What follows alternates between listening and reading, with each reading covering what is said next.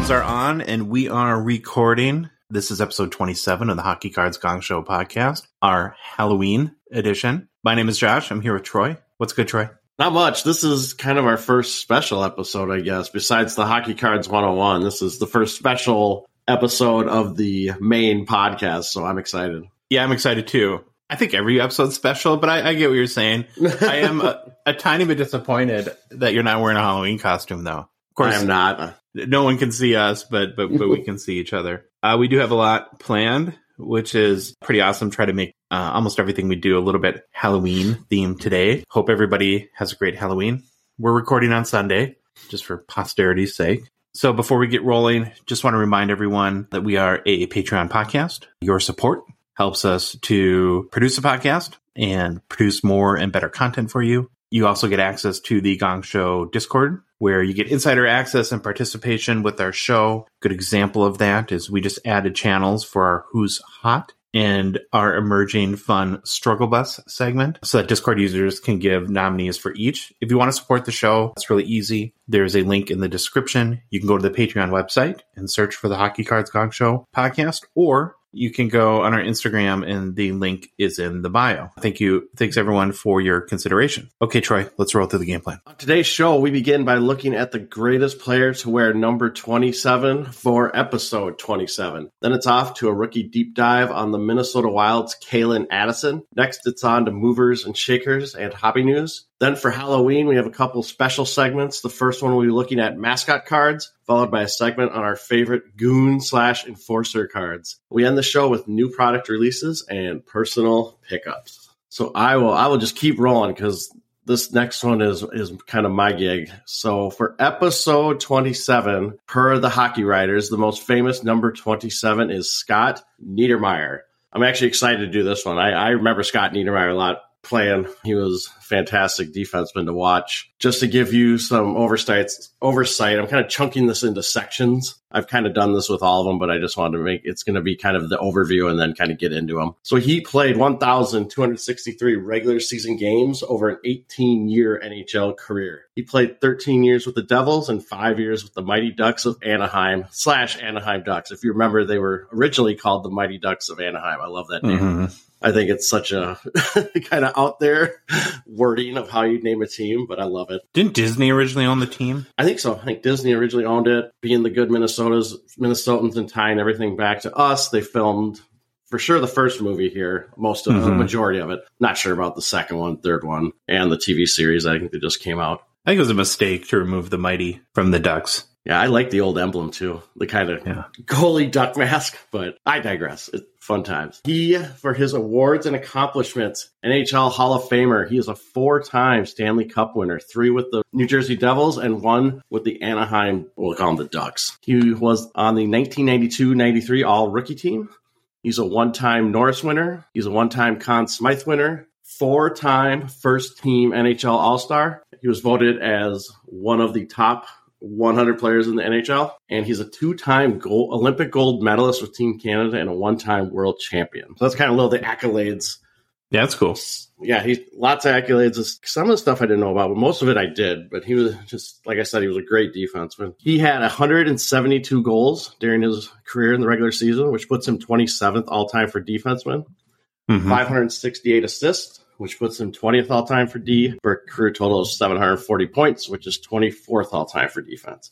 Made the playoffs in 15 of his 18 NHL seasons, and in the playoffs, he had 202 games played, 25 goals, 73 assists for 98 points. So that's kind of a little bit stat overview. So if you remember, Niedermayer is regarded as one of the greatest defensemen in NHL history. I don't think you'll ever hear any argument on that. He was definitely up there. He's one of those top guys, especially during his era when he played. He was an all around, just a terrific hockey player, especially playing. You got to remember, he played a majority of his career with a very defensive orientated team slash system in New Jersey. Yeah. If you ever remember hearing the neutral zone trap, that's where it kind of originated was in New Jersey. Oh. And it was very defensive orientated. It was stifling. And if you ever watch how a neutral zone trap it plays out, you can see why there's not a lot of goals scored in the, in the system. But even in that system, which he played for 13 years, he still managed to score 112 goals and 476 assists in 892 games. Those are pretty off, impressive offensive stats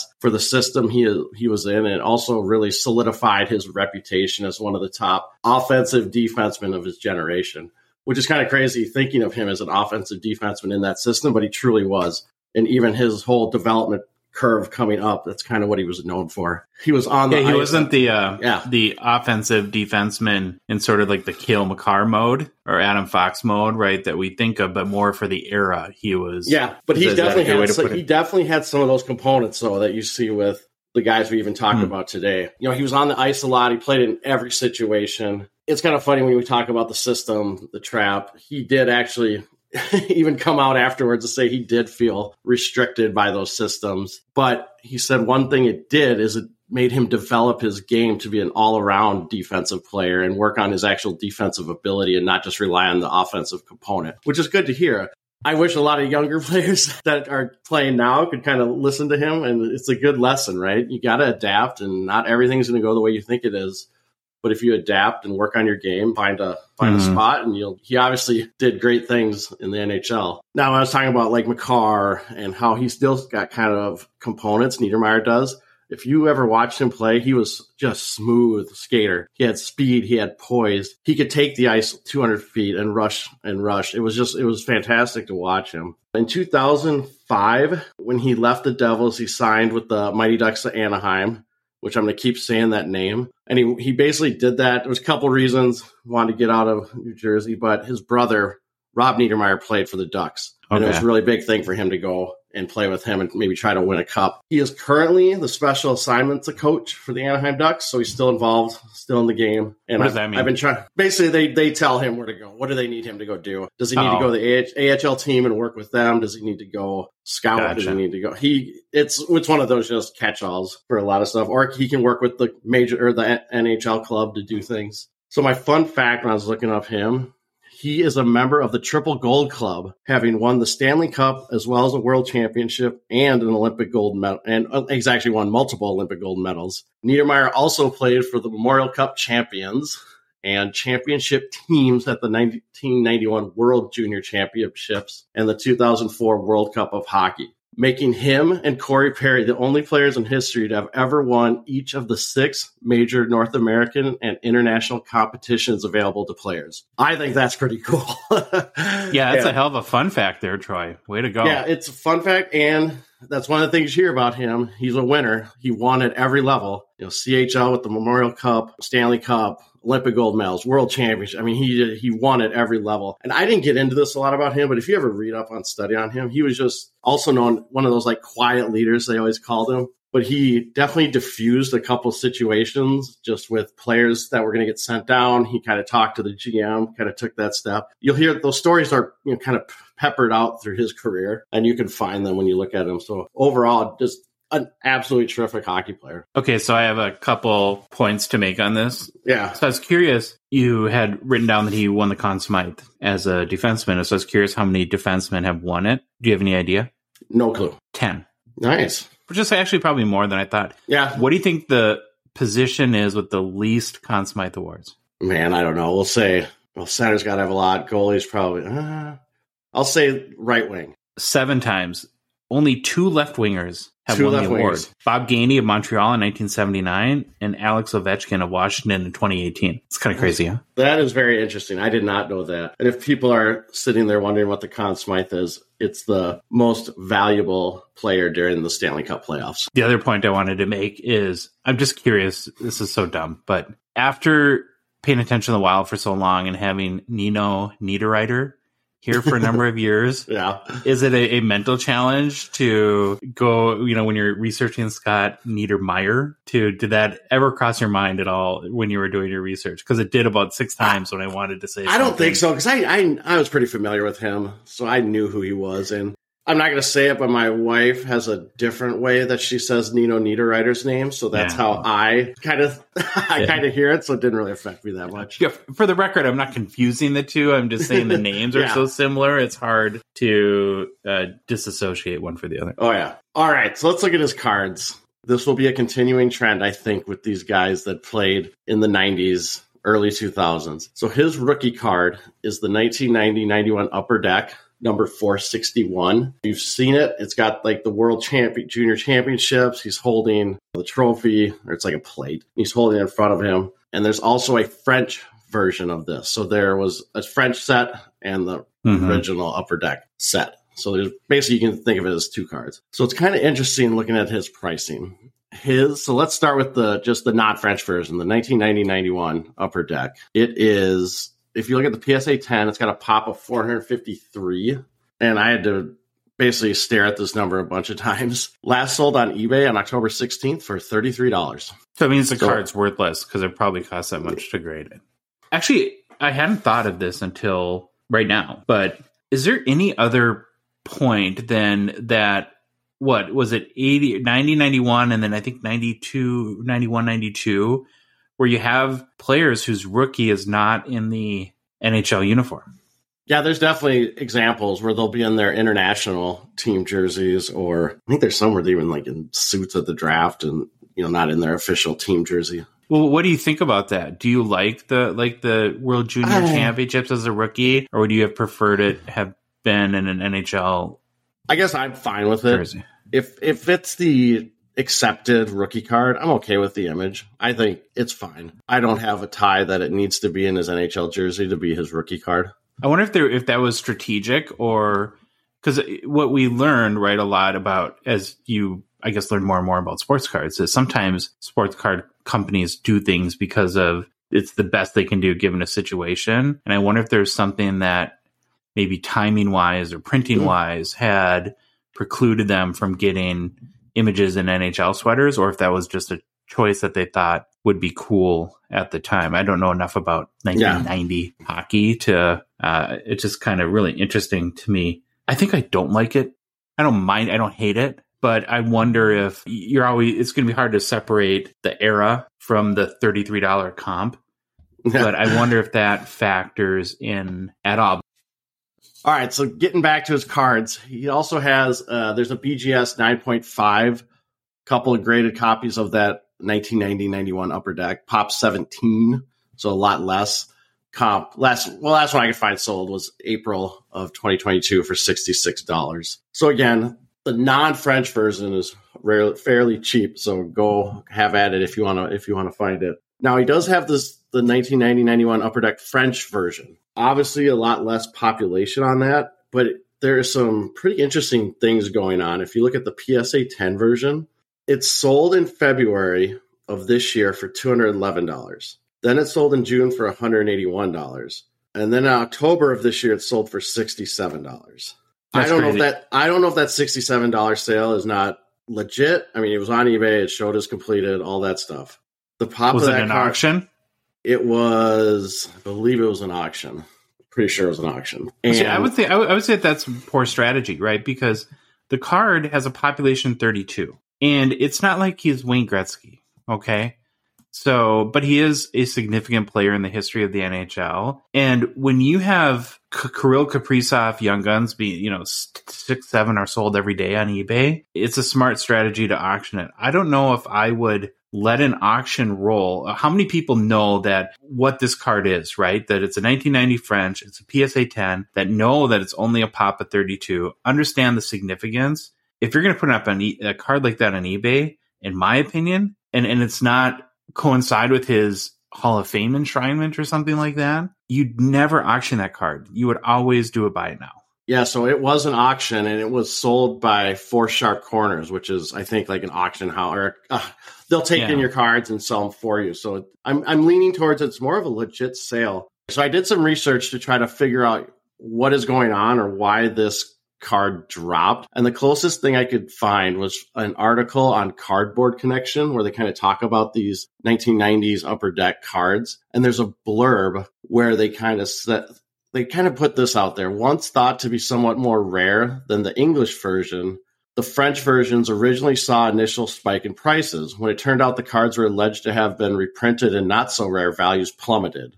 Now, I don't know when this article was written. It wasn't time stamped. I even tried to go through the HTML code to see if I could find a some kind of date on it. So I don't know if this was talking about five years ago or this year. I didn't see anything really that explained why this dropped. I'm sure one of our listeners might know. If you look at just the graded copies, PSA graded copies of these two cards, the 1990 Upper Deck, just the normal version, has 720 graded copies, where the French has 81 graded copies. I don't know. It, there seems like there is a difference in print run, so I can't really use. I don't know if I can use that. Well, you just look at pop count. It's 32, 32 years. We've we've said this before. If your argument is that there's 25 million of these sitting in basements waiting mm-hmm in perfect condition and top loaders supremely protected for the last 32 years, then okay, I guess that'll happen. I still, I think that, you know, that not that it's going to be 32 pop forever, but it's, it's a low pop card. So I don't know that I, I, think that what you found would make more sense if let's say the pop was 32 15 years ago and now is 632 and it's like, oh, all these French cards were were discovered. Ironically, I've had a similar situation with an Ed Belfour rookie French that I bought where it went down a little bit. But I think Troy, I'll go back to. I think the reason the sales went from like 211 to 181, close enough, right, to then down to 67, is I think it was a poor selling strategy. I, you know, the market hasn't. The, I don't think the Scott Niedermayer market has gone down by two thirds no other card has in that time period. And if you put that card up on a seven day auction, you're counting on anyone who might be interested in a fairly niche card knowing that it's up for auction and jumping on it where I, I think that's unrealistic. Interesting though. I think i guess end of the day whoever got bought that card for $67 congratulations. You got a hell of a deal. good on them. I mean, I mean when are you going to at 32 you, we may not see another one for sale for another four or five months if that right? Yeah definitely. So that's kind of the rundown on on his rookie card. Obviously if you want it, they're out there. You can maybe find the French version. If not, there's definitely the other version is kind of circulating around, and you can get it for a cheap price if it's something you're interested in. But yeah, again, I'm in for seventy bucks. Yeah, you can sell those to me. I'll take them. okay, rookie deep dive this week. Our I guess our poll winner is Calen Addison. So just to catch everyone up to speed, in case you haven't been following along, this is the seventh edition of our rookie deep dives. Here's who we've covered so far. Matty Beniers, Matt Boldy, Shane Wright, Jan Slafkovsky, Owen Power, and last uh, Monday was Shane Pinto. So we did a poll on Instagram, and the winner there was Shane Wright, and then or Calen Addison, and then Kent Johnson came in second. So between the, I put Addison and Johnson on the poll a lot so far over the last weeks, and I was pretty convinced that this week one of the two would break through. But let's talk about Addison real briefly here. He is a 22 year old Troy, 5'11, 180 pound defenseman for your Minnesota Wild. This is the second Wild player and rookie deep dives. It's pretty cool. The 53rd overall pick in the 2018 entry draft by the Pittsburgh Penguins. So went back and looked at some of the scouting reports going into the draft, and basically people categorized him as an undersized puck moving defenseman with a ton of offensive upside. He was traded to the Wild along with Alex Galchenyuk and a conditional first round pick for, do you remember who? I do not remember who. For I'm Jason to... Zucker. Ah, Zucker. Yep. In February 2020. I like Zucker. I know he's had some injury issues since being in Pittsburgh. I think how it's, you know, getting Addison and a conditional first rounder is, you know, I, I would say we did pretty good in that deal. Do you have any idea what Calen's middle name is, Troy? I actually do know that because I researched him for a little bit on to make sure I I knew as much as I could about him. Gordon. Darn it! I even decoded it on our notes so that you couldn't, so that I would remember it and couldn't figure it out. I do remember. I don't know that. why. I just wanted to let everyone know his name, middle name is Gordon. So he played major junior hockey for the Lethbridge Hurricanes before being traded to Minnesota, and then spent most of his first two seasons in the Wild organization, playing in Iowa for the Iowa Wild in the AHL. Calen made his wild debut in February 21. Only played three games with the club for the remainder of the season before starting 2021 22 back in Iowa. Played most of that season uh, with the Iowa Wild, tallying seven goals, 27 assists, and 34, so 34 points in 43 games. He did play 15 games in the NHL last year tallying four points, two goals, two assists. So not only did Addison make the Wild team out of training camp this year, he's playing it playing pretty well. Uh, he's currently on the second defensive pairing and has also been playing the first power play unit. He's yet to score so far, but has seven assists and has been at or near the top of the rookies scoring leaderboard really since the start of the season. I think right now he's tied for second with Shane Pinto, one point behind Matty Beniers.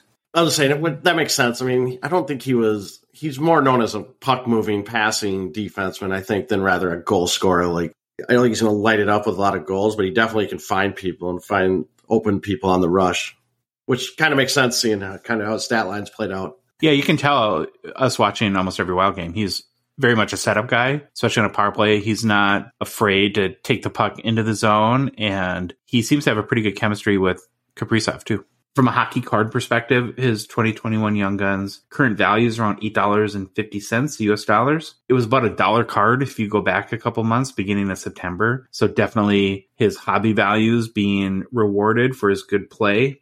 Also, what was curious and checked what his top selling card to date was, and a raw Young Guns High Gloss sold for 291 US dollars on August 10th.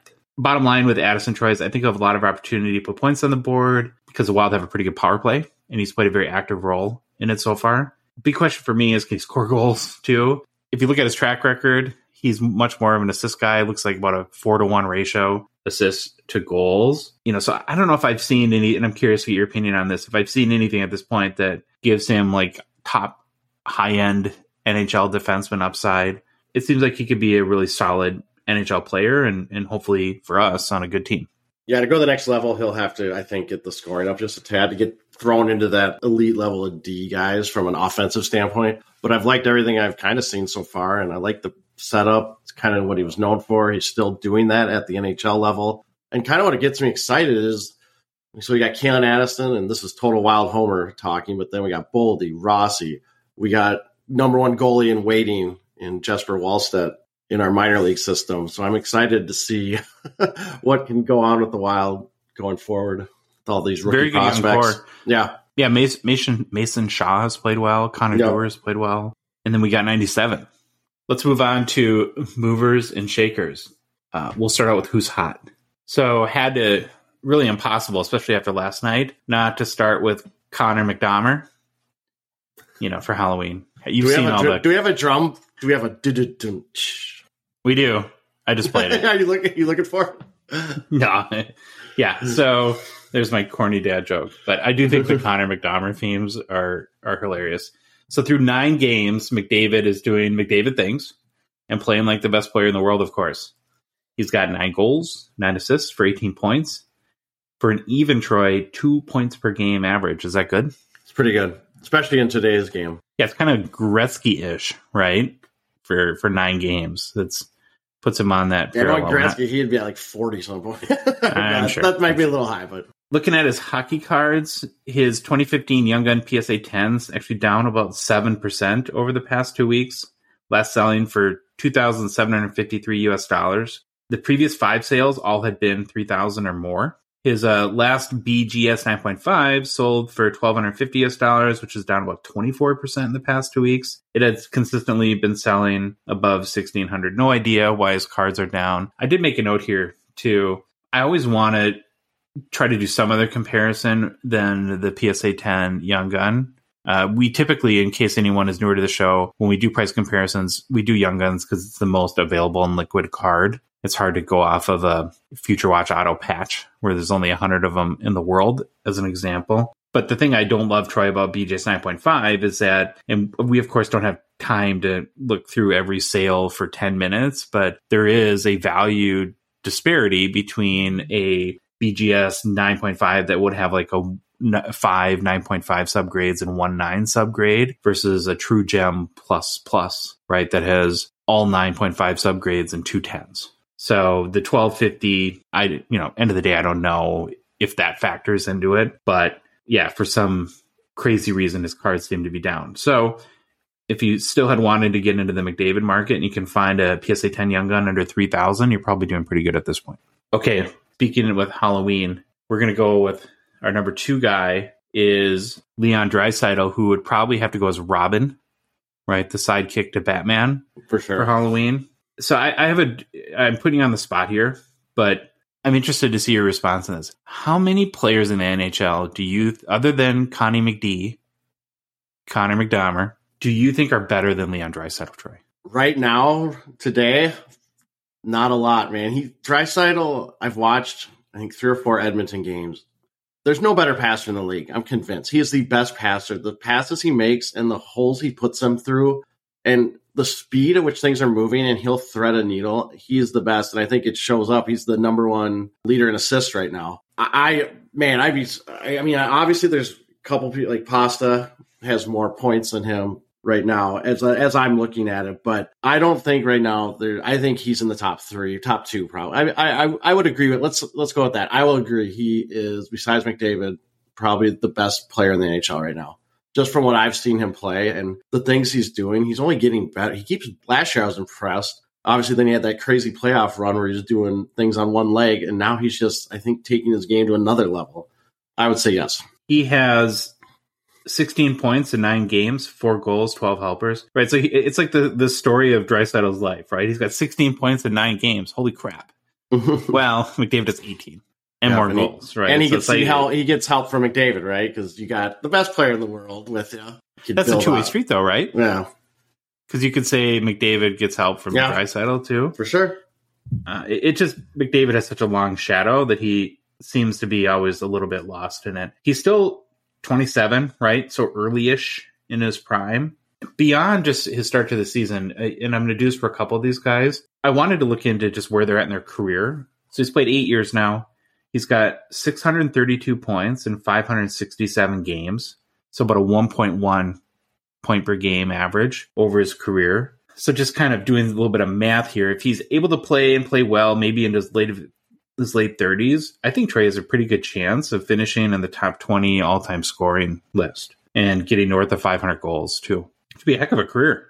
From a hockey card perspective, he is getting some hobby love, a little bit different than Connor McDonough. Last sale for his 2014 Young Gun PSA 10 Pop 585 was right around a thousand bucks. It's up 24% in the past two weeks. Not a ton of these sales, but his his last sale prior to that was $720. Pretty nice jump there. I love watching him play. He was my favorite player in the playoffs last year to watch. Oh, definitely. He's he's something else, man. His passing, I will never get over. Like how he can make some of his passes. Okay, next guy on the who's hot list is David Pastrnak. Pasta. At the time we're recording, he's second in scoring with seven goals and 10 assists. I think you mentioned that in nine games. In addition to that, Boston's off to a super hot start as a team too, which definitely should be helpful for Pasta values if he continues to play at this pace. Boston, I believe, has an, right now an NHL leading 16 points. Another guy, 26, Troy, just getting into his prime. So I, I did kind of the same thing with Pasta as I did Draisaitl, and he's played 519 games and has 521 points. So almost exactly one point Mhm. per game guy. Looking at his 2014 Young Guns PSA 10, Pop only 151. It's up about 36% in the past couple weeks, selling most recently for 953 US dollars on Saturday. So there's a lot of interesting similarities between his career prog- to this point and Draisaitl, and especially even like their card values. The biggest difference is the super low pop count that I mentioned on his Young Gun PSA 10, 151. It's almost four times as less than Draisaitl's, right? So if you're a pasta guy and you can find that card Mm-hmm. under a thousand dollars and given the pop count, you know, that, that's probably a pretty decent buy at that point. You, are you a pasta guy? You a fan of his game? I am. I I don't know him too well, but when I've seen him play against the Wild, he usually does pretty well. so so then I get mad. But he's definitely definitely a good player. He's got definitely a lot of skill. Okay, so we have two more guys on the who's hot list this week. Last week, or, or not, I keep saying week. On Thursday, we had uh, Brady Tkachuk on the hot list, and now we're featuring Brother Matthew. Big changes, obviously, for him this year, coming from Calgary to Florida. But Troy hit the ground running. He's 13 points, nine games, tallying five goals, eight assists. On Saturday, so be last last night from the day we're recording. Matthew had one goal and two assists in the battle of the Tkachuk brothers, helping Panthers beat Brady's Ottawa team 5 3. Hockey card wise, his 2016 Young Gun PSA 10 popped 554, down about 7% over the past two weeks, selling for about 113 US dollars. It's off quite a bit from its all time high of 233 in February 2021. And if you go back to the end of April and kind of through May, it was consistently selling in the 150 to 175 US dollar range. Uh, so I don't know. It, it, feels like it's a little undervalued right now, if that's uh, the the best word for it. So if you're a Tkachuk guy, I think if you can get this card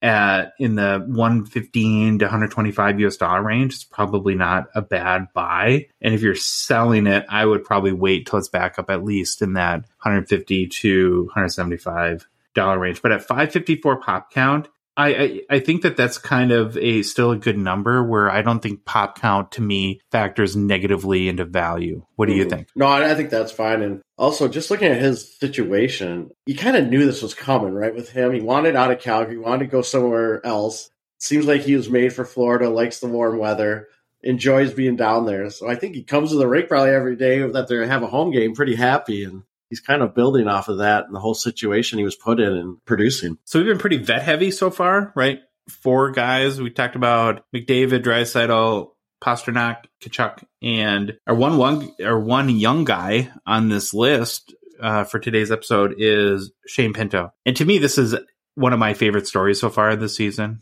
right? You got a guy who had a lot of promise, then starts last year, gets injured right away, misses the basically almost the whole season. And so this becomes his kind of comeback year, call it. And he's off to a great start. He's got six goals and one assist in eight games for the Senators. Currently, as I think I mentioned earlier, t- currently second and tied with Addison on the rookie scoring leaderboard with seven points.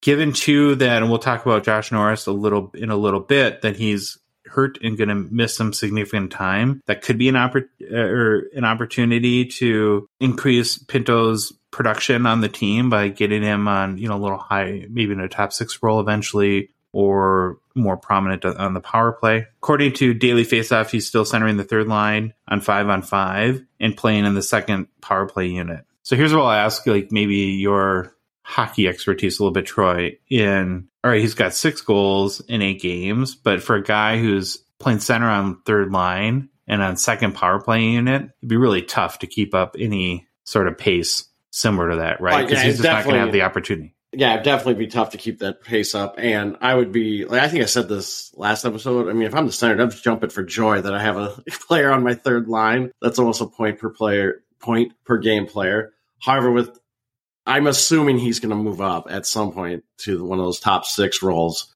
when they feel they can fit him in and give him even more opportunity. But man, having that guy produce on the third line is fantastic. 100%. From a hockey card perspective, so I looking at his 2021 Young Guns Raw, I averaged the last four or five sales, and it looks like it's going for about 18 US dollars. If you go back a month ago, so beginning of October, right before the season started, it was selling for about 11 US dollars. So it's up 64% really in the past month, which is right what you'd probably expect given the start he's had. Probably a good time to sell if you have a bunch or you're looking to move some and don't PC Pinto. Well deserved to be on the who's hot list. Okay. Hey, wait a minute. Do you hear that, Troy? Is that the struggle bus pulling up? Oh man, go. there it is. Here we go. We have the we have a now a new segment name and a sound effect. We are boy, I don't know. Do we do we lose listeners with this? But we are becoming big time with sound effects. So the struggle bus is here and it is it has got some people on it and ready to talk about. It's gonna stay because we love it. And yeah, we're the production value is costing in the tens of thousands of cents each each month now, uh, or each episode. Okay, we have three people on the struggle bus to talk about today. First guy, Cole Sillinger, Columbus Blue Jackets. He's played nine games. Troy. He's got one point, one assist, only 15 shots on goal with 27 shot attempts. Coming off last season, he had 31 points in 77 games with 15 goals and 16 assists. I might have switched those two rounds. I think it was 16 goals, actually 15 assists. But nonetheless, many thought he was poised for a breakout season this year. He could still be, right? But he's just off to a, a very slow start. I uh, Googled him and, and saw a ton of articles where you're getting quotes like, you know, he's fighting through it. you know, sort of acknowledging he's in the slump. So I, I think everyone knows it's been a little bit of, of a rough go. Uh, currently, he's centering the third line five on five, but is not on the power play. So his other young, promising rookie teammate, Kent Johnson, I think deservedly so, as uh, centering the second power play unit. So that's, I think, taking some of Sillinger's opportunity as of right now. Looking at a hockey card perspective, so his 2021 Young Gun PSA 10s pop 132. Actually, that's higher than I thought it would have been at this point. Yeah, kind of surprised by yeah. it. Uh, just looking at his recent, so if you go back to October 13th, it sold for basically 103 US dollars. Then right at the season start, 100, 108 US dollars. A few days ago, 76, and then most recently on the 27th, 53. So his values are, are struggling with his play, which again, you know, we're at the time of year where this is what happens. Cole is sitting on the struggle bus this week. Okay, our guy, uh, next guy is uh, Alex Newhook. On face value, Troy, I think everything was really set up for him this year to really have a breakout season. And a lot of people were, were definitely expecting that. First and foremost, he's obviously on a great team. And then really, I think what created has created so much of his opportunity is the Avs losing Kadri in the offseason it really opened up a hole, and, and they're expecting Newhook to to fill it, build off of last season where he had 33 points with 13 goals and 20 assists. It's been a struggle so far. He was pointless until last night. So on Saturday, mm. uh, he finally scored a goal, so that gives him one goal, zero assists in nine games. Uh, hopefully for him, we'll get him going and kind of get him out of this slump. Just like with any of these guys, there's, there's a whole bunch of articles out there. A couple days ago, The Athletic wrote an article about his slow start, and you had Jared Bednar quoting as, as saying that you know he wants him to relax. He's really tense. He's squeezing the stick real hard, right? You always hear that analogy when players are, are trying too much. So it gives you clear indication that he's pressing and definitely probably feeling the pressure so far. His uh let's talk about hockey cards. So his 2021 Young Gun Raw has been has been falling.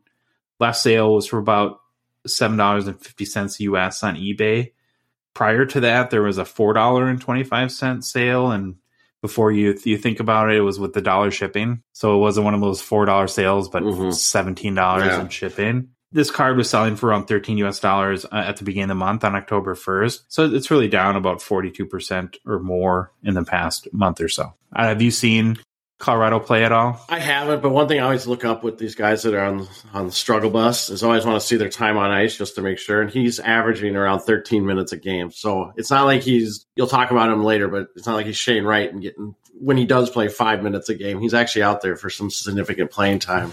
Just hasn't been finding the net and getting points. Yeah, I did look at that too, and it's his time on ice is on par with where it was last year. Yeah.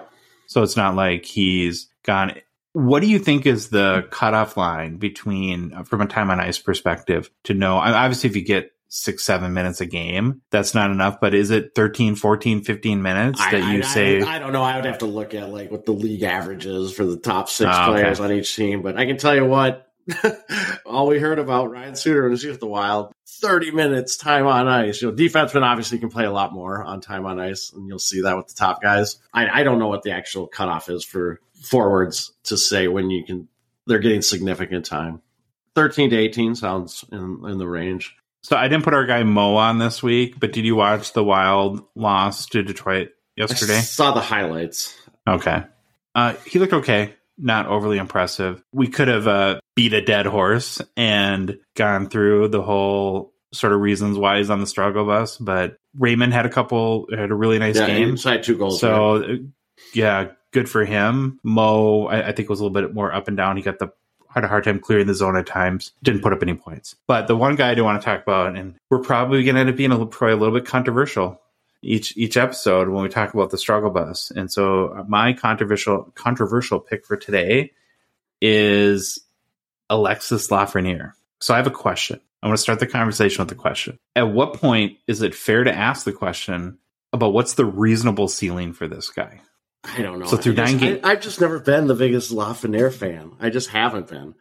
I heard all the hype that he got. He was the number one, you know, young gun, basically. I think when he came out, or he's in, and I just never was the biggest fan. But maybe that's because I didn't know enough about him. But even seeing him play last year, I think he's getting better. But I don't see him being a, a breakout superstar, elite scorer. Mm-hmm. I could be wrong, but I'm not the not the greatest hockey mind, but there's nothing I've seen that's to me right now. I don't see him getting into that 50 goal scorer range. And with Mhm. that caveat, he's also very young, and I hate I hate how the game is like we're always focused on these 18, 19, 20 year olds, and we're trying. I mean, right? We try to project out, which is what we're supposed to do. But there's a lot of room for improvement, and a lot of ha- can happen in from you know 21 to 24 in your development. That's where I I'm think at this with is that makes sense to me. I was going to say, I think this is where you have to make an important distinction about our little kind of dopey struggle bus segment and why we is that we're looking primarily through the hockey card lens. So Lafreniere has a goal and three assists for four points in nine games. That's not horrible. It's No, not like almost, he has almost a half point per game. I mean, right? And so we're not trying to say that he's a horrible player and he stinks and is never going to be good. But what you have to do, just like with Seider, right, who may be playing all other aspects of the game aside from scoring very, very well. I don't know. I haven't broken down his film or qualified to do that even. But when you look at the hype, Lafreniere was Upper Deck's guy. They did rookie box sets for him. They went all in on, on Laffy. And if you ex- look at the totality of his NHL resume to date, I would argue it's not great. He's played 144 games. He's got 32 goals, 24 assists, 56 points, 0.39 points per game. Okay, so let's compare him to a couple other 2020 big rookies. Our guy Kaprizov, 144 games, same amount of games, 80 goals, 90 assists, 170 points, 1.18 points per game. J Rob, 137 games, 62 goals, 73 assists, 135 points, 0.99 points per game. It's just, what have you, you know, it goes back to, I think you made the point. What have we seen to this point that makes you think he's going to be a pasta at some, you know, three years from now, four years from now, leading the, you know, second in the NHL in scoring? He could be, and that would be awesome. You know, we're never against any of these guys, but I think the more time goes on and you don't see a glimpse of that, it feels like the lower the percentages that it'll ultimately happen. That's just sort of human nature. yeah, I'm hoping it happens, and then we get a bunch of hate mail and say, "Remember on that show, episode 27, when you said?" and I'll be like, "Yep, hey, we were wrong. There's no one that's 100 percent right." I, I don't think we are wrong though, because we're just saying he's, we're not saying that he's never going to be great. Yeah, I hope all these guys are great. Because listen, first and foremost, other than loving the wild and my guy Kaprizov, I want every card to be worth a ton of money True. because it means the hobby's engaged. I'm rooting against no card going down, but other than it, it's kind of, I think that the segment is fun. We have to have to be an authentic show. You have to talk about not only who's playing great. We have Connor McDavid who seems to score every shift these days. You got to talk about who's struggling a little bit too. And just because you're struggling today doesn't mean you're going to be struggling tomorrow. You right? can- next you- week they could be you can On the- you on can the always list, right? you can always get off the struggle bus. yeah. Maybe unless you're Mo Seider. But okay, that was a dig. I'm sorry, Detroit fans. I'll be better. Okay, so from a hockey card uh, perspective, one of the things that was really telling to me, and, and I think reflective of a lot of the points we just made, is so when I looked him up in Card Ladder, right, and I looked up his PSA 10, and you can sort in Card Ladder and look at the all time. Basically, if you look at his price chart, it's a continuously downward sloping Mm. trend from almost the because he was so hyped originally that the prices out of the gate were insane. It, it just keeps going down, down, down. If anyone's interested in Card Ladder, by the way, uh, we have a link in description. It's an awesome service and would definitely recommend it. So his 2020 Young Gun PSA 10 pop 1,141 is pretty sneaky high, nowhere near Kaprizov, but and, and you would expect it to be high given how much he's pumped. Right now, it's about 187 US dollars. It's down about 5% in the past two weeks.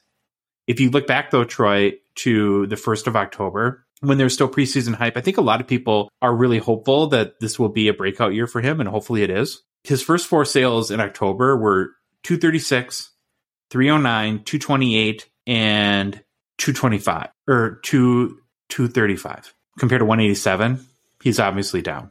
Again, it, it's in the context of a normal hockey player, he's not off to a horrible start. But for a potential budding superstar who is the leader of a whole year's class of hockey cards, it's uh, he's definitely on the struggle bus. Any honorable mentions you want to um, throw No, out there? I- or do you I think we leave the Do you think we got enough trouble? Nope. I think you leave the struggle bus where it's at with these three players. They will talk. They'll, you know, become friends. They'll think about how they can get their game better so that they can get off the struggle bus. And then the new They'll encourage each other. They'll say, "You got this. Let go of that stick. Don't grab it so tight."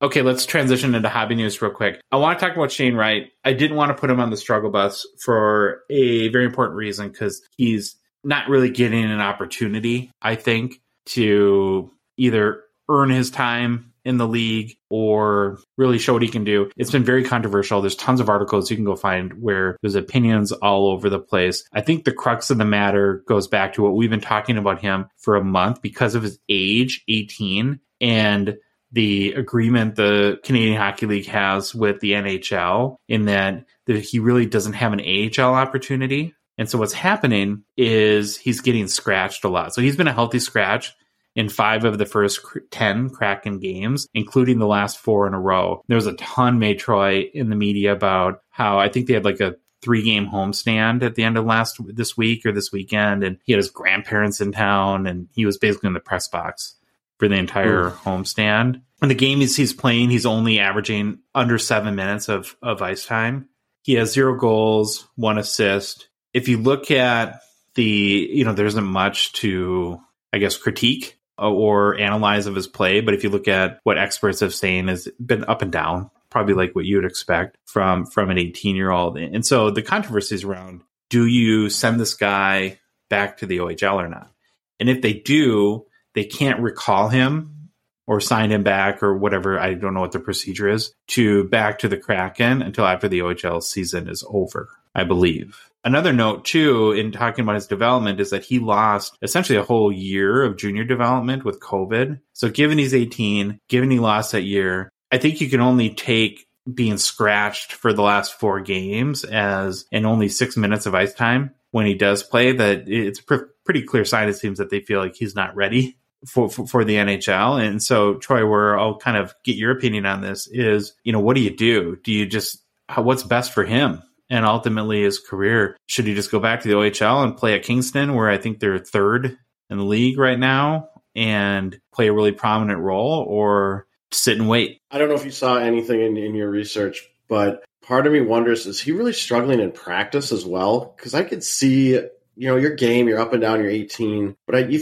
I feel you would get more opportunities, but maybe they're seeing stuff in practice that they're just like, they're not enamored with and they're trying to change some habits. So I'm curious about that. Besides that, I would rather have him playing. I don't care if it's the NHL or somewhere else in the OHL, Canadian Hockey League to get more reps in. I don't think it does him any good to sit in a press box, especially during these formative years when he's 18 years old. I think you got to be playing. I don't know. Maybe they think he can learn a lot by watching from the press box and doing practice. But if you have practice and you can get him more game time, I think that's what he needs. I, I would really love to hear the GM kind of give his thought process right now. What is going on with that? So to me, I would rather have him playing, practicing and playing, not just practicing and sitting in a press box. I think the whole like family kerfuffle this weekend to me is an indicator that there isn't a clearly laid out plan where they've involved him and his agent because right it, i'm going along your train of thought here. If the idea was to say hey let's just go super easy the first month and you know we'll, we'll kind of get you up to nhl speed and practice. There's some uh, how did you put it? There's some tendencies or some things you need to work on. And then starting in late November, early December, we're going to kind of ease you into the lineup more. I don't think you would have invited your whole family down from Canada to watch the games. Yeah, and I got and, and have you and have you not play. Yeah, that seems very odd. Usually teams and players are a little better at communicating that stuff. Also, I am really wondering what's going on with him because I've talked about this. If I'm him, I'm so ticked off at the world that I want to show everyone what I can do. And maybe it's too much. Maybe he is too ticked off and he's trying too hard. But you know, getting the snub when he was, I don't know what if you want to say consensus or was thought to be in the running for the number one pick, and then staring darts at the Montreal table. I felt like he would just come out flying, but there's obviously young player. Some things are going on. I hope they get it figured out because I want to see him succeed. The argument to let him play is, well, they're not good anyways. Mm-hmm. You're not going to make the playoffs, right? Most people think anyways. So why not? Just throw him out there, let him take his lumps, let him learn on the fly a little bit. It's it's different if this is the Avalanche we're talking about, Mhm. who are dead set on winning another Stanley Cup, and you can't take that risk. But what exactly are you risking by by doing that? So there's got to be something, I think, to your point that they're seeing that maybe everybody else isn't. Because, like I said, when you look at the an- the analysis of his games, it seems like it's been pretty up and down, like you'd expect for an 18 year old. They're saying he's done a couple plays, he's done some things really great, and he's missed some assignments or hasn't been aggressive enough in certain areas. Which, to me, given it's your first few games, I think that's what what would be expected. So we'll uh, keep following it. I, I don't even know if this. I was going to say drama, but I think that's too strong of a word. It's just more of an interesting situation. I think it'll be also kind of fascinating to follow if this will. You know, we're in a situation again like with Connor Bedard.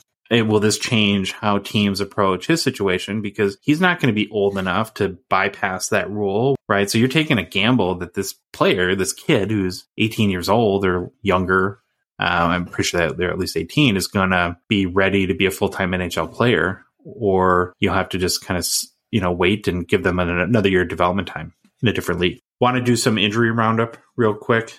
We're going to get to that time of year where we're to that point in the season, I should say, where injuries are going to start to come up and really matter. So the first one, a little bit of strange one, uh, yesterday, which would have been Saturday, our guy Jake Oettinger left the Rangers game with a lower body body injury. He pulled himself during a TV timeout. I haven't seen a timeline for return, but and you were mentioning this to me offline, Troy. That's a little bit of an odd situation there, right? In that Yeah, it, typically players don't take themselves no, off. the ice. usually, especially hockey players don't take themselves out. And when you have the goalie coach for Dallas saying, hey, he's never done this before, so we're a little worried, I would be a little worried too. I haven't seen any updated reports or prognosis on what's going on besides lower body injury, but it's kind of a hold your breath moment now for the Stars. See what's going on with him. I had to get really bad at French names, so I actually wrote out the phonetic spelling. Went on Google and practiced this, people, by the way, but I'll still probably butcher it. Uh, Sean Couturier from the Philadelphia Flyers. Kind of a sad situation, out three to four months after having a second back surgery in less than a year. He hasn't played since December 18th, 2021. Uh, it doesn't seem great. Backs are pretty tricky. Nope, backs stink. My I had a brother that had a really bad back, and once you get one surgery, it seems like you just you're in line for another one at some point. Yeah, so uh, best luck to him. It's crazy that I mean Philadelphia's having a pretty good start given their injury issues and some of the players they're missing, and it, it's a big bummer that he's not going to be back anytime soon. Another bummer is Josh Norris. Looks like he'll be out with what's being termed as a long-term shoulder injury. He did miss 15 games last year with a shoulder injury, but the team is saying it's a it's a different injury or shoulder. I, I'm not sure the distinction. It looks like right now they're debating surgery. Like I said, really stinks. Many thought this would be a breakout year for him, and yeah, injury bug. Last thing I want to mention, hobby news is as we'll keep reinforcing for a while. Now on our Thursday shows, we do our local card show shoutouts. So be sure to send us in the next couple days any upcoming shows for the first weekend of November. Primarily, of course, we're interested in ones that have a lot of hockey. And if you can send us complete show information, that would be great so we can pass that along to everybody.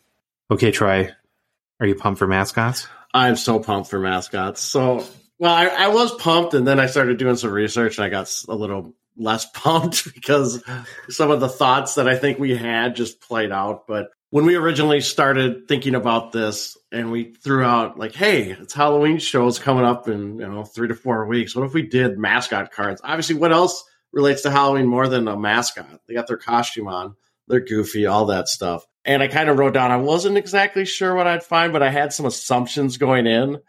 And Josh, you can let me know if you don't, if you had different assumptions. But when I was doing this research, my first assumption was going to be that Gritty will hold all the top spots for the highest sales of these cards this year in 2022. I only lim- I limited it to 2022. It's too hard on Card Ladder to find mascot cards going back in Yeah. history. It's just it's a exercise in frustration. Even on eBay, I did. It's another. It's they don't have like a specific category, so you get all these. You can try to limit it by doing like upper deck mascot, but you'll still catch all these other goofy ones that get in there. So I just looked at this year. So I tried to be as general as I could when I did the research to find as many hockey mascots as I could to limit the amount I had to weed through. And again, looking at just 2022 sales. So the assumption I really had was that, and then that Gritty would have the top spots.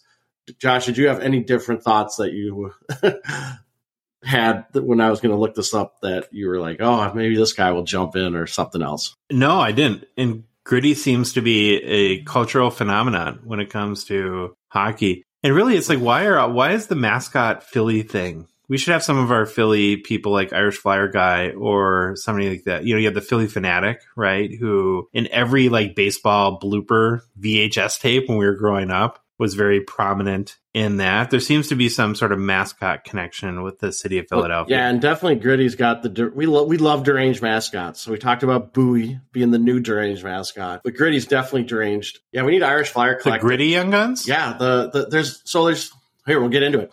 Actually, we need Irish okay. Flyer collector to respond to us and tell us about Philly mascots because he's the one that sent us, I think, the meme where they introduced like I don't know what it said. NHL introduces or Philadelphia Flyers introduce Gritty.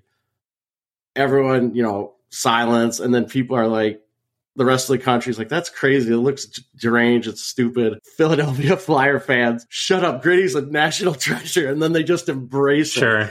So it's pretty, I didn't do it justice. This is a great meme. But anyway, so with the Gritty Young Gun, there's really, ah, there's like two, two or three versions if you want to think about it. There's a version that look that came out in 2018-19 SP Authentic. That is, it was an insert. That's the 2018-19 Upper Deck Young Guns. It's got the number SP-GR. It's got the basically they you can recognize it's got the gold foil name, and okay. that's kind of the I'll call that one the more rare one. But then there was also a gritty, just I don't I want to call it like a normal Young Guns. It was a promo card so they gave it out at a couple venues. I think they gave it out at the Toronto Expo. If you bought, there was something you had to buy, like a sealed hobby box or something, then you got it. I think they gave it out to Flyers fans at the arena, and there was a regular version, then a jumbo version. So if you go on eBay, you'll see basically three three different types of cards for Gritty's Young Gun. So it's kind of uh, wow. It's almost confusing. I had to dig through trading card database to, to figure some of this out. And looking at the card, I started to say, well, what what would be the five highest sales of the gritty the gritty young guns? And four out of the five are that insert in SP Authentic that I'll call it the gold foil edition. The first the highest sale was two hundred ten dollars for an SGC ten. Buy it now on May fourth of this year. The second highest sale was the actual, just the regular, the promo card, so the non-insert, non-gold foil there's a PSA 10 version that sold for 200, which was a buy it now on October 2nd of this year. And then three, four, and five are of the gold foil, all from 123 to 115, 115 US dollars. All these are in US dollars. So to me, it's crazy that they go for this high. I don't know, Josh, if you think that's crazy, but $210 for a mascot young gun is crazy to me, but it's gritty. It's got this, I think gritty just has this aura around him and he's deranged. So I can see it. The sad part is, I think it's more valuable than any player from that year. Elias Pettersson. I didn't look at that. Duh, I should have. I should have looked at that. That's a fail. Well, I'll look it up, but it would be. It's between him and Elias Pettersson, and maybe depending on certain sales. But I'm going off a recall. But I think that Pettersson Young Guns is something like 175 bucks. Something like okay. That. And so another thing with gritties, I did go back through Card Ladder and I found the highest sale of a gritty was the just the normal PSA 10 version sold for $484 when it was over when it was just released, I think. So that was the highest I could find in the past before 2022. I just looked it up. Yeah. The current, so Pettersson's current value of his 2018 Young Gun PSA 10s $169. So gritties. that's that's funny. Pretty on par. I see it. It's he's got a he's got a cachet about him. I mean, my kids love him. I think everyone loves gritty. Even if he's deranged and has a sad backstory, but and then so then, so we're looking at these mascots, and then I'm like, oh, now I'm going to go down a rabbit hole. Let me let me figure out every mascot for every team. I'm going to look up the highest values. I'll just say this. I started, I got through about four teams when I quickly realized that the highest selling card for every mascot of this year is going to be their 2021 22 upper deck MV, uh, the canvas, the extended canvas black card. that was in the I can't remember what series it was. Was it series two maybe? I can't remember. It was the It was extended. extent duh, I just said that. 2021, 22 upper deck extended canvas black. They had all the mascots in there. By far the highest selling card for each mascot of this year. And it's too hard to find all these guys in the past and see. But there there have been I did see there was other NHL mascot cards that have come out in the past, but I think these right So now. Was Al the Octopus number two as far as high selling? No, I don't know. I didn't make it through every one of them. It was just it, it's so hard to find some of these guys, and especially when they have like like Louie from the Blues. You got to do like Louie St. Louis Blues Upper Deck. Sometimes you Sure. catch them, sometimes you don't find them. It's it's really goofy. But Al the Octopus. Let's look at Al the Octopus. He actually had his canvas black sold for thirty nine dollars on August twenty twenty two. That was kind of fascinating to me. And then the rest that I did look at were ranging in like the fourteen dollar range which I'm sure there's some fluctuations. And these are all black. Yeah, just the ones that I the ones that I found. These are this is a list of all the mascots, but all the highest Yeah. sales were of the upper deck canvas ex, or upper deck extended canvas black mascot card. For, They actually feel a little low to me because the, the pack odds were really tough on Yeah. that card. Right? I just think it's a mascot card. like, I suppose. just- I I didn't find I didn't the ones I looked at I didn't find any graded copies. I'm sure they're out there. It's a fun research. It was a little fun to dig into. Okay, so other than Gritty and Nordy, who we love, who's about as like vanilla Care Bear as it gets from uh there's nothing controversial about Nordy. What's your f- couple other mascots that you like? Bowie. I'm a, I'm all in on Bowie. I, I can't wait for his card because then I want him to fight Gritty and see who wins. Besides that, I don't know. There's not. I guess the Montreal, the Youppi. I always thought Youppi was kind of funny. Yeah, I like the look of the the Dallas one, Victor E. Green. It's got kind of a little bit of that deranged feel, a little bit like Gritty. As you can see, we love deranged mascots. Ones that you're just not you're not so sure about. Like they might attack you, they might punch you. So it was a fun, Okay, fun so little, from- fun little research project. From Crazy Muppets to Goons. This is the other. This is the one I'm really excited for. Do you want to go like alternate here, Troy? Like go back and forth Yeah, I kind of of our couple guys. Yeah, let me. How about let me let me start, and Okay. then and then because I do I did it kind of two ways. I listed out actually I, I listed out like three of my all time favorite goons, just people. Or inf- I'm gonna go enforcers too to give them the technical name. Goons is Sure. but I listed like three guys that I remember watching as a kid that I loved, and then I kind of get into some card stuff. So do you want me to list out my Yeah, three? Okay. So my my first favorite goon, and this was growing up in Minnesota watching the North Stars, was Dave Richter. Not a, a lot of people probably know it, who Dave Richter is, but he played 365 games in the NHL, 1,030 penalty minutes. I actually looked up on hockeyfights.com. He had 47 fights, nine goals, 40 assists in his career for 49 points. Why I love this guy. He was huge. He was not afraid of anyone. And what would happen, he would get in fights and instinctively, a lot of people back then always grabbed for the right hand, which did nothing because Dave Richter was a lefty and he would just come throwing these haymakers in. And he was, I don't, I didn't see him lose many fights, but he was great to watch. My second goon or enforcer was Willie Plett. Again, another North Star.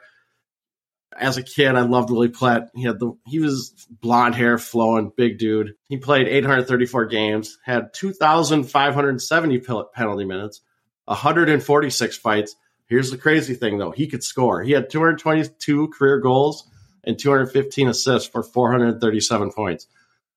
Wow. Wi- Willie Plett was awesome because he, I think he was from like Paraguay or Uruguay. He was like one those born in a random country. I think probably had parents that were stationed there or embassy or something. But he was awesome to watch, and he would always, when the Blackhawks came to town, it was always a battle. Mhm. And which leads me to my third favorite enforcer slash goon was Al Secord from the Chicago Blackhawks. He is another 2,093 penalty minutes, 142 fights. Again, though, another guy that could score. 766 games played, 273 goals, 223 assists for 496 points. I, I just loved him because he was. I didn't. I, mean, I didn't love him as a kid, but now I look back and it was awesome because him and Plett. It's like they were. You always expected them to go at it and have a fight. I love it that now he's a airline pilot, flies commercial planes for American or Would- United or something. I can't remember which one it is, but that just cracks me up. I just a pilot. Let's say you're on the red eye and you find out that your pilot played in the NHL and got his face, his head punched thousands of times. That I don't know if that would make me feel super great, but obviously it looks like he maybe uh, escaped or avoided some major uh, brain trauma Oh, yeah. there. Maybe as a real And- thick skull or something like the- that. You know, what's really cool about these guys. I can't really remember about Richter, but you know, Plett and Secord from the days they didn't wear helmets, so you know they're skating around there, the hair flowing, fighting. But those were my three favorite enforcers slash goons when I was a kid. All right, you wanted me to go now, Yeah, and we'll circle yours. back to Yeah. some of your card stuff. Okay, so I, I got two guys that you know I think about like favorite kind of goons or enforcers, if we want to be nice. Uh, the first guy is Bob Probert. His 1988 Topps or OPC rookie is uh, my my favorite card of his. I don't. What's what was crazy about the situation with him is, and I'm not an 80s hockey expert either. Is by the time his rookie came out in 88, Troy, he had been basically a full time NHL player since 85. That must have been like either lack of respect or they thought he wasn't going to make it very long or what. Yeah, I don't know. And it's not like he played like six games. He was playing the majority of the games in each of those years. So I thought that was a little strange because at first, when I was trying to research his cards, I'm like, he played before 88. And I'm thinking, but I kept seeing like rookie and I, was confusing. But obviously, probably won't known as one of the great, greatest enforcers uh, of all time. He had over 3,300 penalty minutes in his career. Also, what most people think about Probert is he served a mid-career prison sentence after getting caught with uh, 14 grams of booger sugar Oh, on the uh, Detroit Windsor border in 1989, which is crazy. Can you imagine in today's world an NHL player going to prison and then coming out and going back to his team? yeah. You'd be immediately dropped, and they wouldn't even think. Especially with Bob Probert, obviously he had a role as an enforcer. I don't know if he was the greatest offensive talent. Not a lot of these enforcers are, and I got a, I got a point to say about that later about enforcers and their offensive prowess. But I feel like he would not have Sure. got a second chance in today's game. I think there's too much of No. you get one shot if you mess it up. Obviously, that's not true for everyone, but a lot of players they get one shot. If something happens, that's it. As you mentioned, we'll continue to do our best to tie everything to Minnesota. He did serve his prison sentence here, which is a I, I- I thought was kind of kind of funny. The reason why uh, not only is he known as a top enforcer all the time, but I really love that 88. And again, the Topps and OPC are just the logo on it, so it's really the same card. But uh, I don't know, Troy, you got to look it up real quick if you can't reference it because he's just standing on the ice. He's got he's holding his stick, he's biting his lip and it just feels like he's looking across the ice at somebody he wants to kill. I don't know. I just love the the picture on the card. Did you were you able to find it? Yeah, I did find it. That is quite the picture.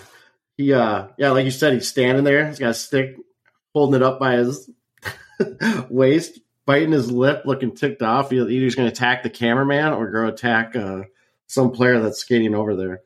Boy, Yeah, he's not smiling, right? It's like somebody I'm going to go beat up. And what kind of card Um, design would what do you think went through their heads when they're like, okay, here's my idea. We got their name, and we're gonna put it on like a yellow post-it note with like a pin sticking through it, and that's how we're gonna do Sure. it. I get it though. It's probably kids used to stick them to the wall. Very 80s design. Biggest sale for this card was a Topps version of PSA 10 that went for 300 US dollars this past August. So a rare case of a Topps outselling OPC. So that's Bob Probert. The other guy that I chose for Goons is my kind of hometown Rube pick and is my favorite Goon enforcer of all time, and it's Derek Boogaard. Obviously, really sad story. He became addicted to oxycodone, passed away in 2011 it's also Troy my biggest my single biggest hockey card sales regret.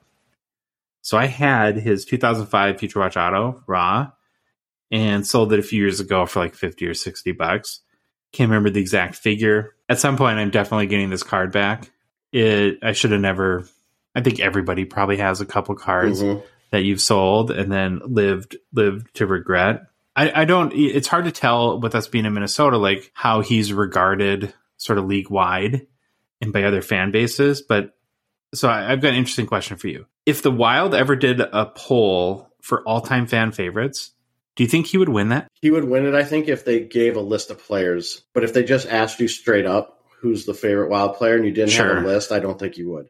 But I think fans would see his name and get triggered that people loved Boogaard. They absolutely loved him and he played a role. It sucks what happened to his, to him at the end and the CTE or whatever, all that stuff and the Yeah. the oxycontin or whatever that he was addicted to. But I think if you put a list in front of them, he would definitely, if he's on it, I think he would be up there because they loved him. Or uh, we all loved It, him. it might be Kaprizov Yeah. one and Boogaard Boogaard two. So I would encourage anyone if you're interested or have it, it's a minute long video. If you go on YouTube, there's a video from 2007 where the Ducks uh, or the while they're playing the Ducks, Mighty Ducks must have been at the time, and I think something they don't really show what ha- what happened kind of before the video picks up, but you kind of as the announcers are talking, pick it up that uh, a very young Ryan Getzlaf at that time must have done maybe something a little bit cheap, and the so the play's blown dead, right? And Boogaard isn't on the ice; he's on the bench. But all of a sudden, the wild card just starts going. Boogaard, Boogaard, boo. They wouldn't stop, right? The whole stadium. So he finally stands up to acknowledge it, and then and then he starts jawing at the at the Anaheim bench, right? And so he's going back and forth. He's yelling at them. Finally, looks around, and I should have looked this up. I didn't. I, it must have been. I'm thinking it was Jacques Lemaire would have been the coach. They don't show the coach in the frame, but he obviously gets like a, a nod or a wink and just jumps right over the boards, and the whole arena just erupts. It's awesome, and the whole thing's like a minute long, but it it kind of gives you, I think, a good sense of what you were talking about is how beloved he was here and you know for that reason he's really one of my all-time favorite goons. And that future watch auto is my favorite card of his. Last sold for about 100 raw for about 140 us dollars which to me is kind of crazy. And i want to get your opinion on this too troy. So the guy plays six seasons a really short career because obviously he passed away. He played 277 games has three goals and 13 assists can you name another Future Watch Auto with a stat line like that that's worth $140? O- Only if Gritty had a Future Watch Auto would it, would it be up there. there you go. So honestly, it warms my heart loving him so much Yeah. and, and that, that, that, that he has that, that kind of value. So rest in peace, Boogs, for sure. Were, were you a Boogaard guy, Troy? Oh yeah, we love Boogaard. Back or I don't know how to say this. You know, every team had kind of the enforcer guy. Now we know the goon slash enforcer is going away. Fighting is way down in the NHL, but back then it was still kind of prevalent. It was on its way down, but everyone loved him. The fans loved him. You loved when he came out on the ice to send a message, basically. But he didn't have like a mean disposition about him. No, either. everything Like, you read about him, like tra- he was just the nicest guy in the world. Yeah, he seemed like a big teddy bear, Yeah. right? Where you think of like a goon as some like grizzled sort of like stubble, right? With like a scowl and mean looking eyes and no teeth. And, you know, maybe if they smile, it's a very wry smile sort of deal. But he was so just nice and lovable. And that's probably why he connected with the fans so much. All right. So do you have any anything else to add on goons I- before we go on? I do. to- I'm gonna. So I kind of was looking at. I got the thought. I'm like, I wonder if there's been goon cards or en- enforcer cards, and of course, not to my surprise, there have been. There's a line called Game Enforcers. It's not the only one. There's been other ones, but to me, the absolute insane thing, there was Game Enforcer autographs. The company I think was called In the Game that made these, but they had obviously the enforcers on the card with their auto, but it had blood splatter on the card, like images of blood oh splatter gosh. and their autograph was over like a band-aid. Do you think in 2022 this card would fly today if they tried to release that? Maybe an unlicensed version they can get away with it, but I could definitely tell you the NHL will not sign off on anything if it was upper deck saying, "Hey, hey, we want to bring a card that's got blood splatter and enforcers." I just thought it was very interesting. They did in the interview I read was kind of sad. They interviewed one of the like one of the players' moms, and she said she was absolutely disgusted by it because of all the problems he's had and Oh, I'm sure. stuff like that. So there's it's so it it sucks. It's like this elephant in the room all the time when you talk about hockey and enforcers. We're learning a lot more stuff that's that's out there. So we're not going to get into all that. Not super health. Not No. super healthy for you. Not yeah, not the greatest thing Right. to get repeatedly punched in the head. From a goon card's perspective or enforcer card perspective, I, I have a couple I wanted to mention. Again, these are personal to me. They were cards slash cards I had as a kid. to me why they're cool is that they weren't really the traditional card. One was the 8485 Minnesota North Stars postcard of Willie Plett. It's just an awesome card. He's it, it's it's a postcard. You got him. I think you got him at the rink. I was trying to remember. I know I have him somewhere, either at my parents or in a box somewhere. But he's at the Met Center. He's got the North Star jersey on. The Met Centers where they used to play. The seats were black, gold, white, green, all crazy rainbow color, and it's just a really cool picture of in front of it. Not it's not it, nice. it's not valuable. It's five bucks. You can probably find it on eBay. I found one. I think it was sell for eight bucks. Not a lot of them out there, but it's just one of those things like last episode. It just kind of takes me back to being a kid. Kind of that reminiscing when you see this card. Another one was another Willie Plett. It was a 7-Eleven card, and if I, I, I was trying to think for the life of me, it was it was in partnership with Minnesota Fire Prevention or some fire prevention agency, and I'm pretty sure we got these when we were kids from fire trucks, like the firemen had them. They used to have Vikings cards, which you could get from police officers. I think yep. the Wild or the Wild, the North Stars were out from the firemen. And I remember getting a stack, or they'd give them out to you. They'd ask you some question about fire safety, and you'd tell them if you didn't know it, they'd just give them to you anyways and let you know the right answer. But just really cool. They're really cool cards, and I like the Willie Plett version.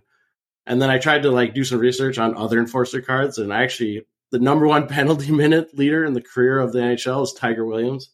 I I think I knew. Yeah, I saw that. Too. Yeah, I think I knew that. But his rookie card's actually really cool. It's like really vintage mm-hmm. 70s. He's like pointing a stick you know, it's coming towards the camera, which to me kind of cracks me up because it's like it's coming at your head. He's like swinging at you.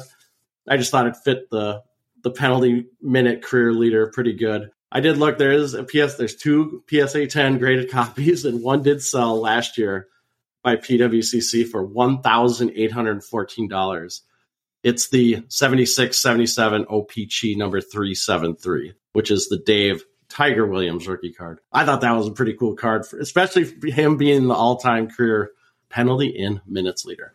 That's all I got. You may have to start a Willie Plett PC truck. I know. I I've thought about it. I you know I, oh, I was I said I was going to mention something. Here's one thing I really am fascinated by. A lot of these enforcers, not all of them. I'm not saying all of them, but you go back and look at their juniors or their high school, their junior careers, maybe CHL, AHL, or whatever minor leagues they were in. A lot of them actually were pretty good offensive threats and scored a lot. And there's like a it, it, to me it's fascinating how some of these guys came into the NHL then as it became enforcers and maybe lost some of that offensive component of their game. Or a lot of times I remember listening to interviews where they said they knew if they wanted to stay in the NHL they had to change and be an enforcer.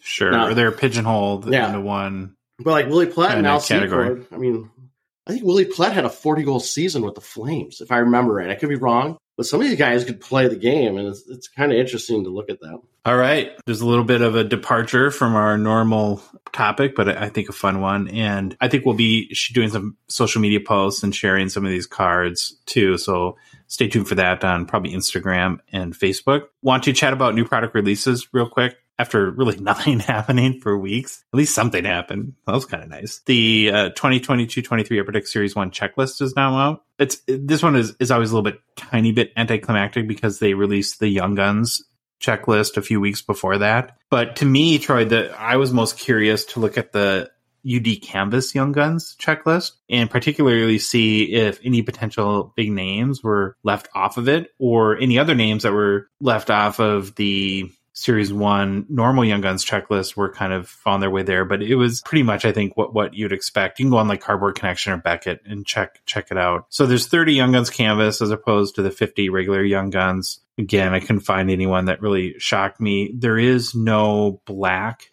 version of the Young Guns canvas in Series One. I don't think that's super atypical. The only parallel or to it is one of one printing plates. So it's just more the standard young gun. So you'll have Boldy, Rossi, Beniers, Howard, there's always a Johnson, chance. Jack Quinn. There's always a chance they could do like the Easter egg and throw something else out there. Sure. You never know.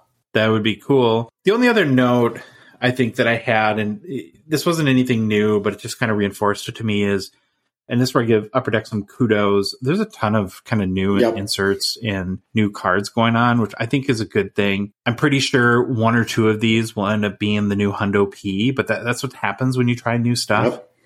Right. I would rather have Upper Deck keep trying. And because I think the odds of having a really great insert that's chased and has a lot of value, and it seems like they're, they've made a couple of the inserts a little tougher to get Like there's those population count ones that can get pretty scarce and numbered. So I'm actually really interested for the flagship products this year to see how they do. Did you have any comment comments or, or, or thoughts when you looked at the checklist for a Story? Not really. I just want to, I want to reiterate your thing around the inserts. I like that upper deck. Obviously, tried something last year, and if it doesn't work, they, it seems like they're kind of moving on or they revamp it. Obviously, keep trying new things and see what sticks. I like that. I like that there's different inserts coming out. So I give kudos to Upper Deck for that. But I'm excited. Hopefully, hopefully, wink, wink, they'll be out at the Fall Expo. We can buy a box maybe get a Bowie Young Guns promotion card or something. Wouldn't that be sweet?